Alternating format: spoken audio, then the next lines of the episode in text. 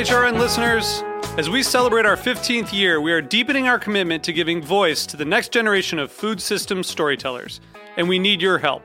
Our internship and fellowship programs help activate new possibilities for underrepresented and underestimated young people through experiential journalism, audio engineering, and production training. Through these unique programs, H R N helps food equity stewards build essential workforce readiness skills that expand their potential and foster economic mobility. Please consider supporting these critical programs. And with a minimum donation, you can be entered to win a dinner for two at an amazing restaurant in one of eight cities and tickets to a concert at a great venue in one of those cities. We have incredible partners across the country who have donated as they also share our passion for helping to educate the next generation of food system storytellers. Check out heritage radio network dot org slash fifteen to donate and enter to win today. That's heritage radio network dot org slash fifteen to donate and enter to win today. And make sure you donate before March thirty-first. Thank you.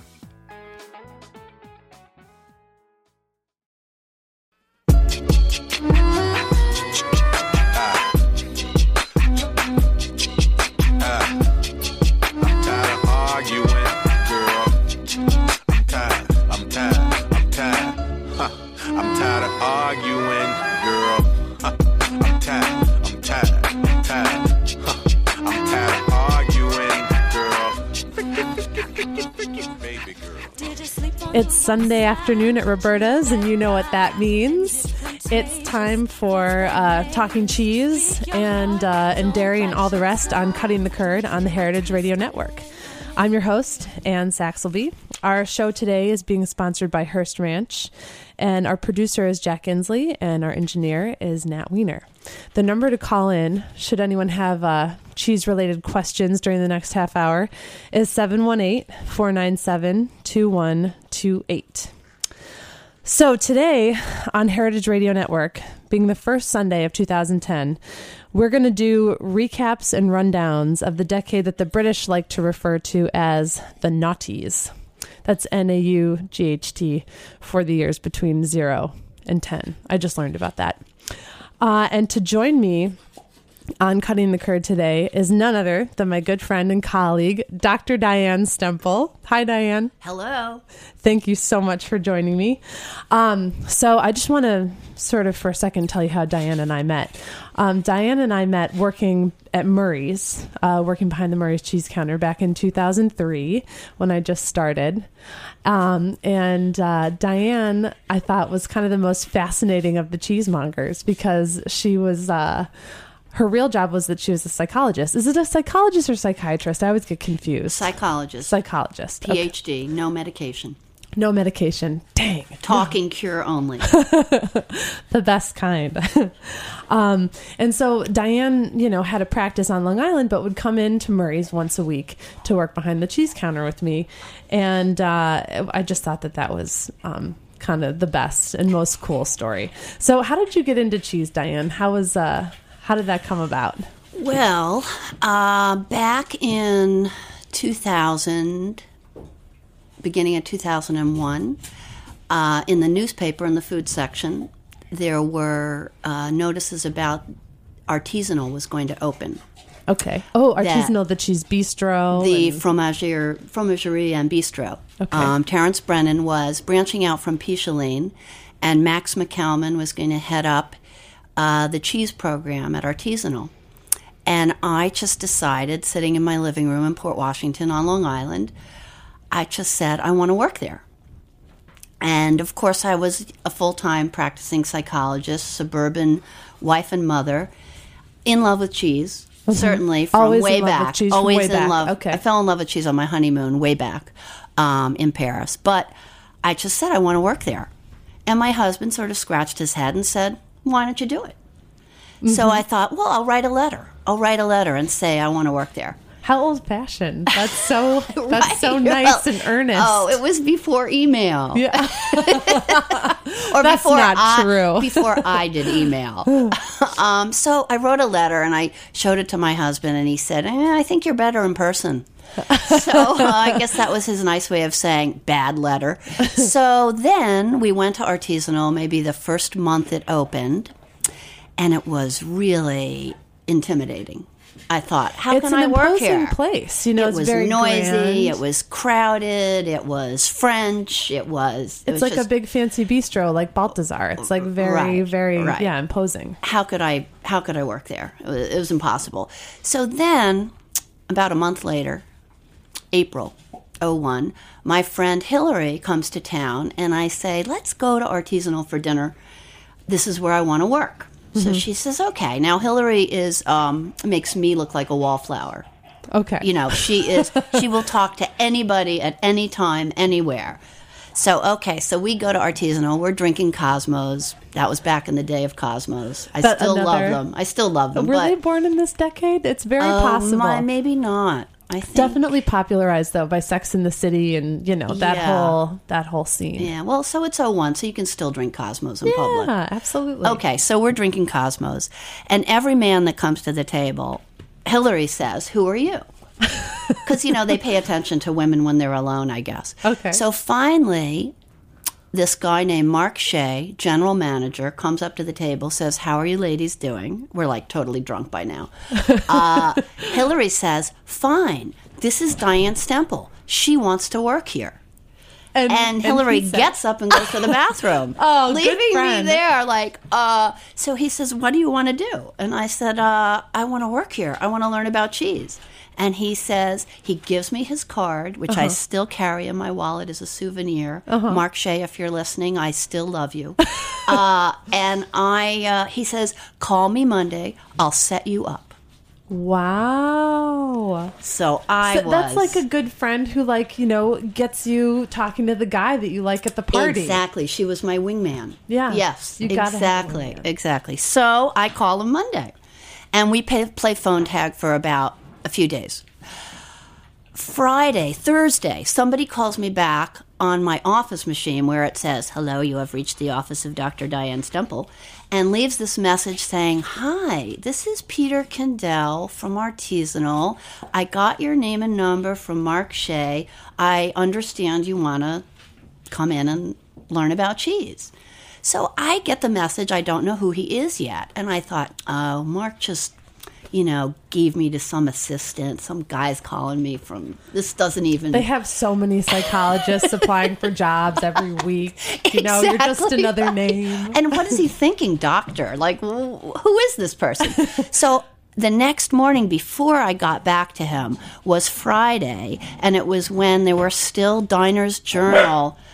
Oh, that's the dog. Diner Journal reviews of restaurants. Uh-huh. Um... On Fridays, they had the early review of Artisanal, and it said Peter Kendall Fromagère. Uh-huh. And I said, that's the man, that's the man who called me. He's like a fromagère. Like, whoa, whoa the fromagère called me. So I uh, immediately call him back, and he says to me, what do you want to do? And I say, I want to learn about cheese. And he says, how about Friday at eleven? And I say, fine, I'll be there. And I and you had a job. And I went. Well, I didn't get paid, but you, you know, were an I went, artisanal. I went and I started lunch shifts, weekly lunch shifts, one day a week, and I did it uh, for a year and a half. Wow! And so then, from Artisanal, you uh, transitioned and switched to Murray's at some I point. Went professional at Murray's.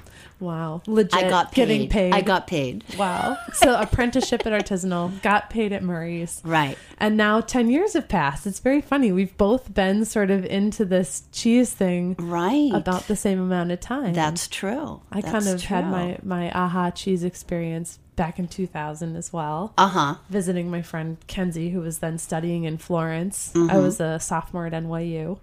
And, uh, you know, was just kind of like, hi, this, what is this cheese thing all about? I want to, I want to learn more about it. Mm-hmm. So I think, you know. Cheese just ropes us in. It, it just, just ropes us in. And right. then ten years go by and all of a sudden, right. here, here we are. are eating fried chicken at Roberta's and talking about cheese on the radio.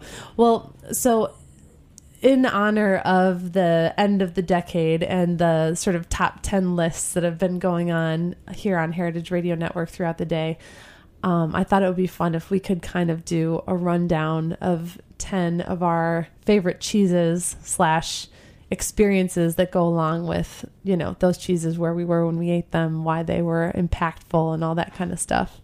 Because there are certain things that just that just stick out in your mind. Mm-hmm. Um, so should I go first? Yes. You okay. Should. Definitely. Oh gosh, I've got to, I've got a list here. Okay. Well, I'll start with something recent because um, you know, it definitely is is very fresh in my mind. Um, back in September, when I was at the Slow Food Cheese Festival in Bra, which is a cheese festival, happens every two years. Um, I tried some really fantastic goat cheeses made by a British woman called Mary Holbrook.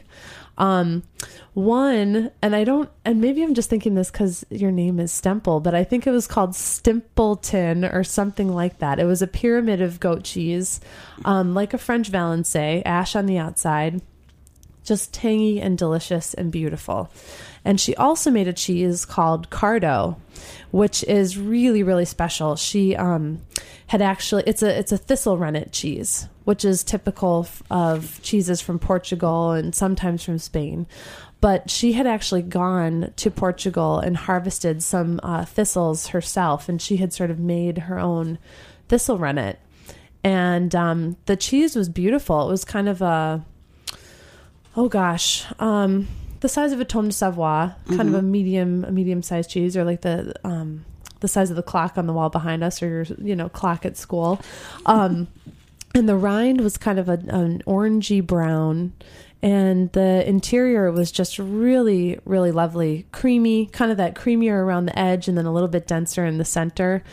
And mm. because it was made with the thistle rennet, it had that wonderful fruity acidity and just kind of a barnyardy, goaty quality to it. Mm-hmm. Um, and I just remember thinking how cool it was that, uh, you know, that sort of marriage of traditions and, and you know, um, and that caliber of raw milk cheese is being made in Great Britain. Mm-hmm. Just totally not part of their heritage at all. But this woman had kind of, you know, created it out of thin air. Mm-hmm. So that's one of my recent favorites.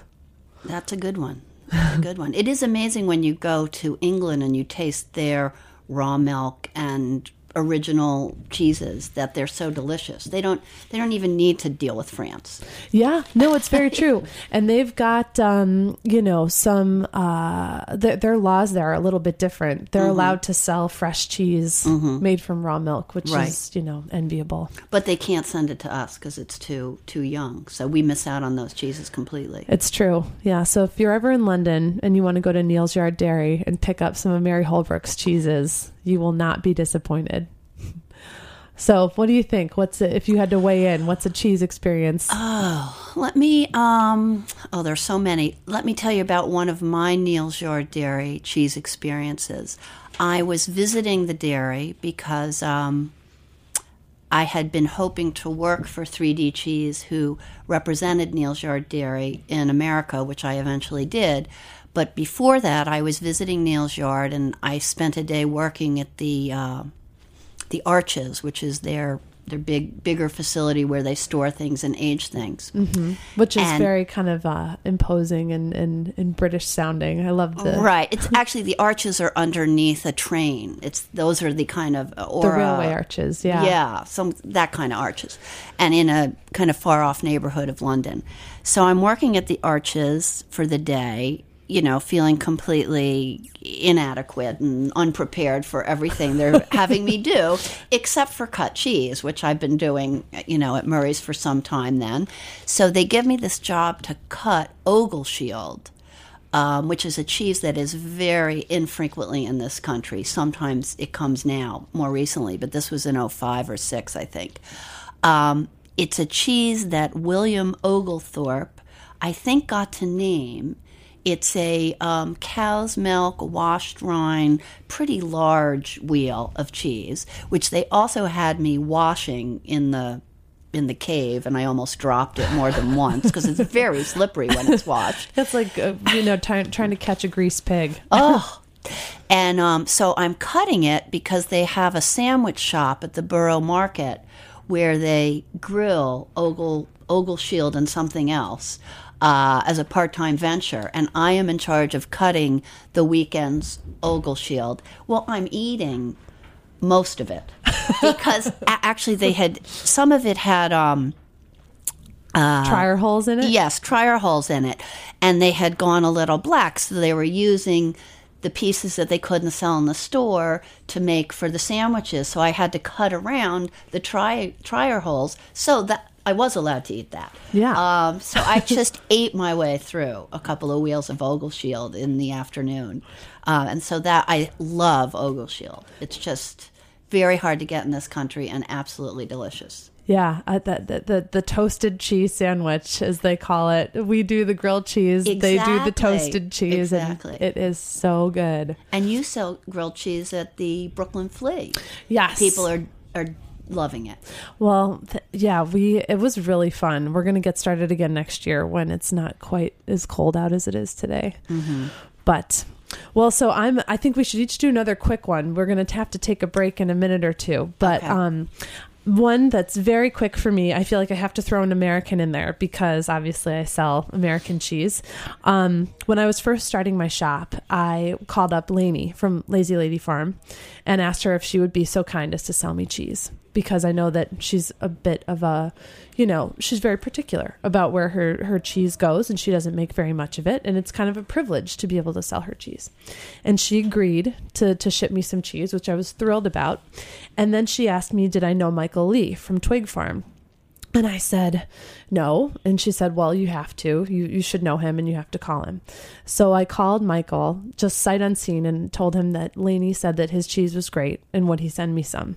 So not knowing really what I was going to be getting or getting myself into, he shipped me a couple of his wheels of goat tome, which are, you know, the name does not im- imply that it's going to be anything, you know, that exciting, but it is just amazing, amazing cheese. I had never had an American cheese like that.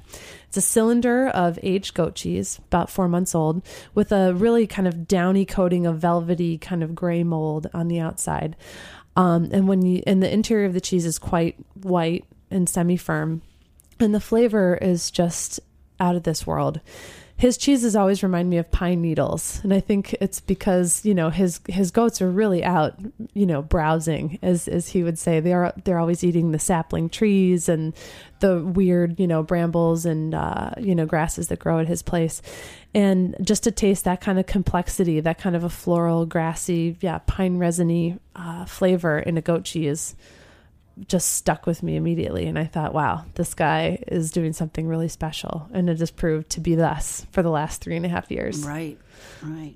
So do we've I have got time for an American? Yeah. Yeah. Okay. We've got a minute. Uh, I remember when I was working at Murray's in the old store, and uh, a new, some new American cheesemakers were coming in to give us a taste of their Rogue River Natural Rhine blue cheese. And I can't remember if it was David or Carrie, but uh, they came in and we were all lined up, and I was feeling like I had died and gone to heaven. It was like I was amazed that I was even in on this meeting behind the counter. And we tasted this blue cheese that I remember thinking, we, we've arrived. American cheese has arrived. This cheese is as good as Europe or better. And it's true. And and to demonstrate that, Rogue River Blue is now one of two American cheeses, uh, raw milk American cheeses, that are actually being exported and sold at Neal's Yard Dairy in London. And it won last year Best in Show at, at American Cheese Society. That it did. Yeah. So. So, well, I think it's time for a quick break. Um, but when we come back from the break, we are going to keep talking cheese and the people in cheese that make it uh, so fantastic. So we'll be back in a minute on the Heritage Radio Network. All the pretty girls in the world, and the ugly girls too. But to me, you pretty anyway, baby. You give me your number, I call you up. You act like your pussy on interrupt. I don't have no trouble with you fucking me, but I have a little problem with you not fucking me. I take care of you, cause you say you got my baby, and I know it ain't true. Is it a good thing? No, it's bad. For good or worse, makes you switch. So I walk on over with my crystal. Bitches, niggas, put away your pistol. What happened to my hundred dollars, Joe? Did you take my money? He ain't worth no hundred dollars. I am Joe Blow, the lover man. You should be paying me.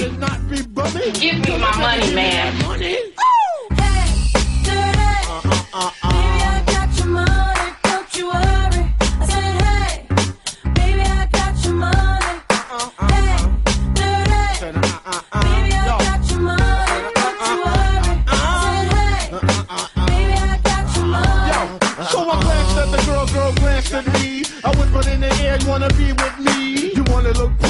in my video. Please. Oh, no. Just dance if you caught up in the Holy Ghost trance. If you stop, I'ma put them killer ants in your pants. I'm the O D B, as you can see. F B I, don't you be watching me. I don't want no problems, cause I put you down in the ground where you cannot be found. I'm that third dog trying to make somebody. So give me my streets and give me my... Welcome back to Cutting the Curd on the Heritage Radio Network.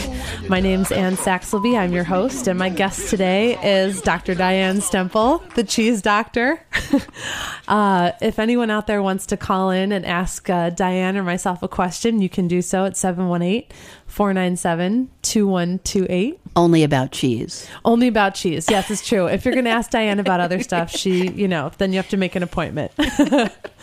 So we didn't get through our top ten cheeses, but I think it was a it was a good start, and we definitely need to talk about some of the people that make this um, world of cheese kind of, you know, rock and roll and, and be what it is. Um, so I, I said, I, and you know, this is kind of a tricky thing to get into. I, I told Diane we were going to do our top ten people in the cheese world, and that's just fraught with all kinds of difficulties. Politics, hurt feelings. Yeah, scandal. No, I'm just kidding. Um, but so there are too many people to name, obviously, in fifteen minutes. But we are going to go through a couple people who are really making strides and making some pretty interesting changes in the cheese industry. And I said that I would I would start. And uh, my first person who I feel like is truly an amazing person in cheese is Hervé Mons.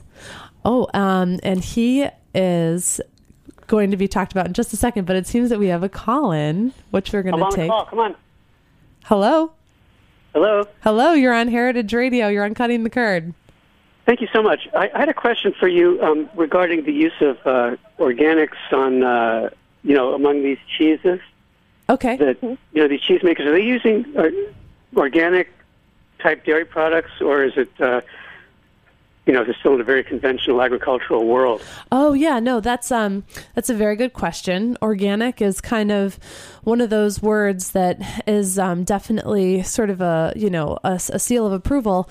Um, however, it's also kind of like, you know, the world of cheese that we're talking about is kind of, it's it's not just black or white. It's not just organic or not. There's a lot of kind of gray matter in between. And while the cheeses that we're talking about, um, speci- we're talking specifically about cheeses that are made on a small scale, on small farms, all across the world, um, we are, you know, sort of England, France, the U S.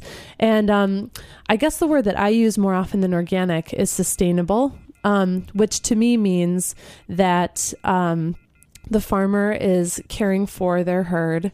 They are using, perhaps they're using antibiotics when the animals get sick, but of course not using the milk from those animals then to make cheese. That milk always gets dumped. Uh, they're certainly not using hormones, and the animals are very well cared for. They're out on grass in season. And um, so uh, that is kind of how I start to answer that question. Organic, um, it's, of course, a good and wonderful thing, but it's also been co-opted a little bit by bigger bigger dairies that don't necessarily have their cows outside ever. They purchase organic grain. Um, and so that's kind of a it's a it's a tricky question. But so while not all of our cheeses are certified organic, they're certainly made in a sustainable way with respect and care for the animals and the land. Thank you for your call-in.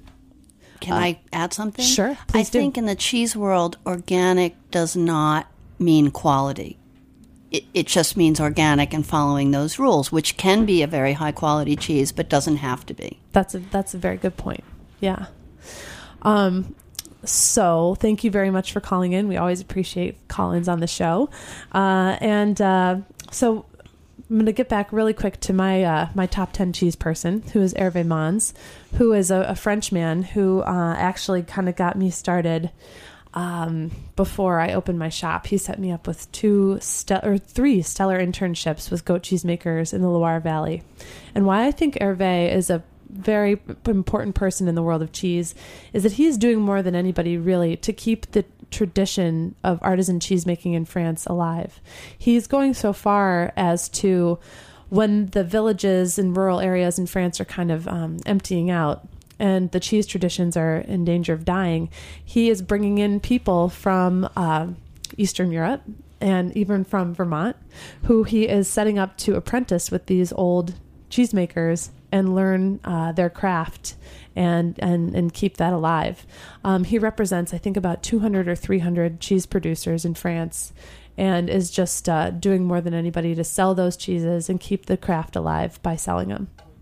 So I love Hervé. Who do you love? Well, love, I don't know. I think uh, another top ten person in the cheese world, definitely mirror, mirroring Hervé's philosophy, is Randolph Hodgson from Neal's Yard Dairy, who has in England um, supported, uh, helped, visited, nurtured the small cheesemaker, um, and you know, sold them in his shop, and he literally spends months on the road visiting, testing, giving feedback to all the cheesemakers in England, which I guess you can do it because England's small enough to drive around. Uh, and he he also shares his knowledge with America, and um, is just interested in helping cheesemakers survive and be sustainable and make a decent living in the whole world, I'd say. So he's had a massive impact in England and, and in America.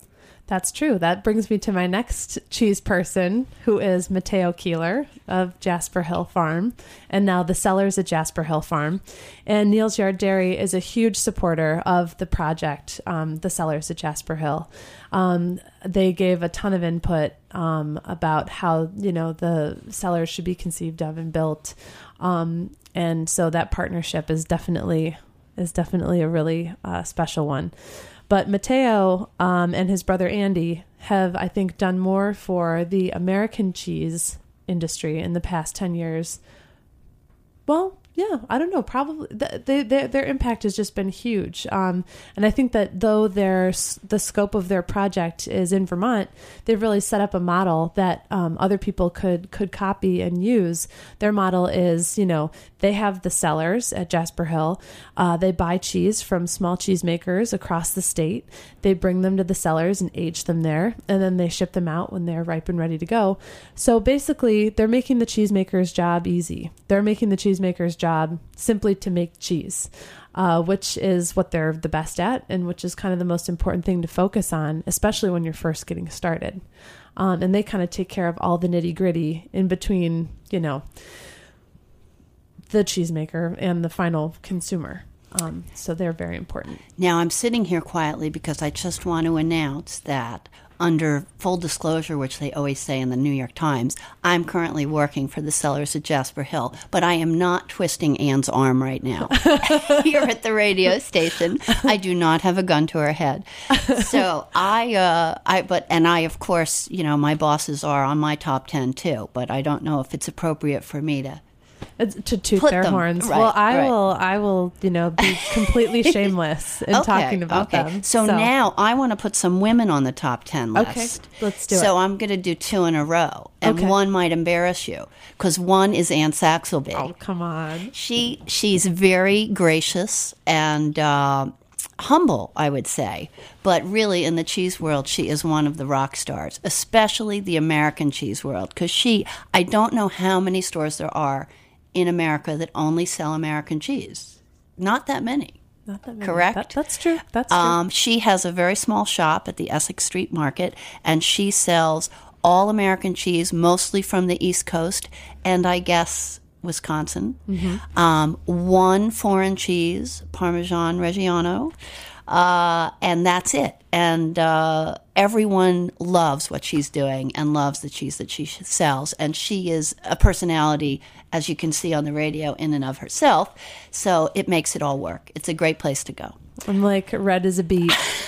Thank you, Diane. Can I add another woman? Please do. Please do. My next woman was my boss, so I guess I have to do a disclaimer for that. And she was on my list too, though. So oh, okay. once again, oh, okay. we balance each okay, other out. Good, good. Deborah Dickerson, um, uh, formerly the uh, owner of three D Cheese and currently working for the Cowgirls, who may also be on the list.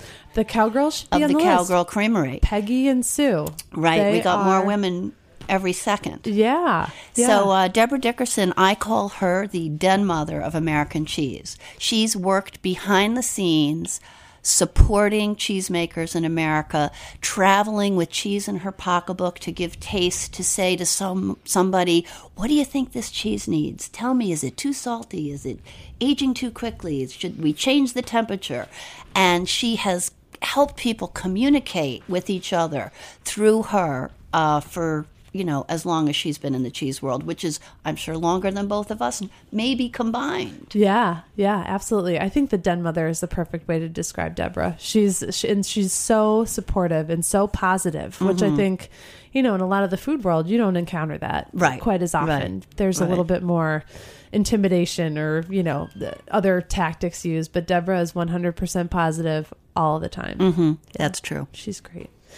Um, so on, also on my list, um, were two people that we kind of already mentioned, but David Gremmels and, and his partner Carrie at Rogue River Creamery. Um, I think that they have taken, they've sort of taken the lead, um, about getting raw milk. They're, they're doing a lot of raw milk advocacy here in the U S, Uh, to sort of maybe help relax or eventually change the law that stands right now about raw milk cheese having to be aged for sixty days. But they've also um, sort of taken it upon themselves to get their cheese into other markets. And they're currently exporting their cheese to Neal's Yard Dairy, which I think is very impressive mm-hmm. and deserves some kudos.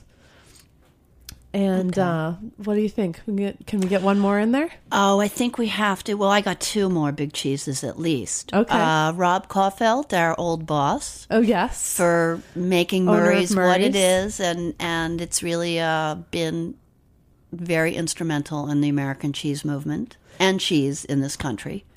And I would say then, actually, I'll throw one more in there who I can't believe I should have mentioned him way earlier. Steve Jenkins, who was a guest on my show once and who is just a total inspiration. That man knows more about cheese than just about anybody I've met, and uh, really did a lot to help educate Americans at a time when people were eating nothing but, you know, sort of cheddar and Colby and blue mm-hmm. cheese.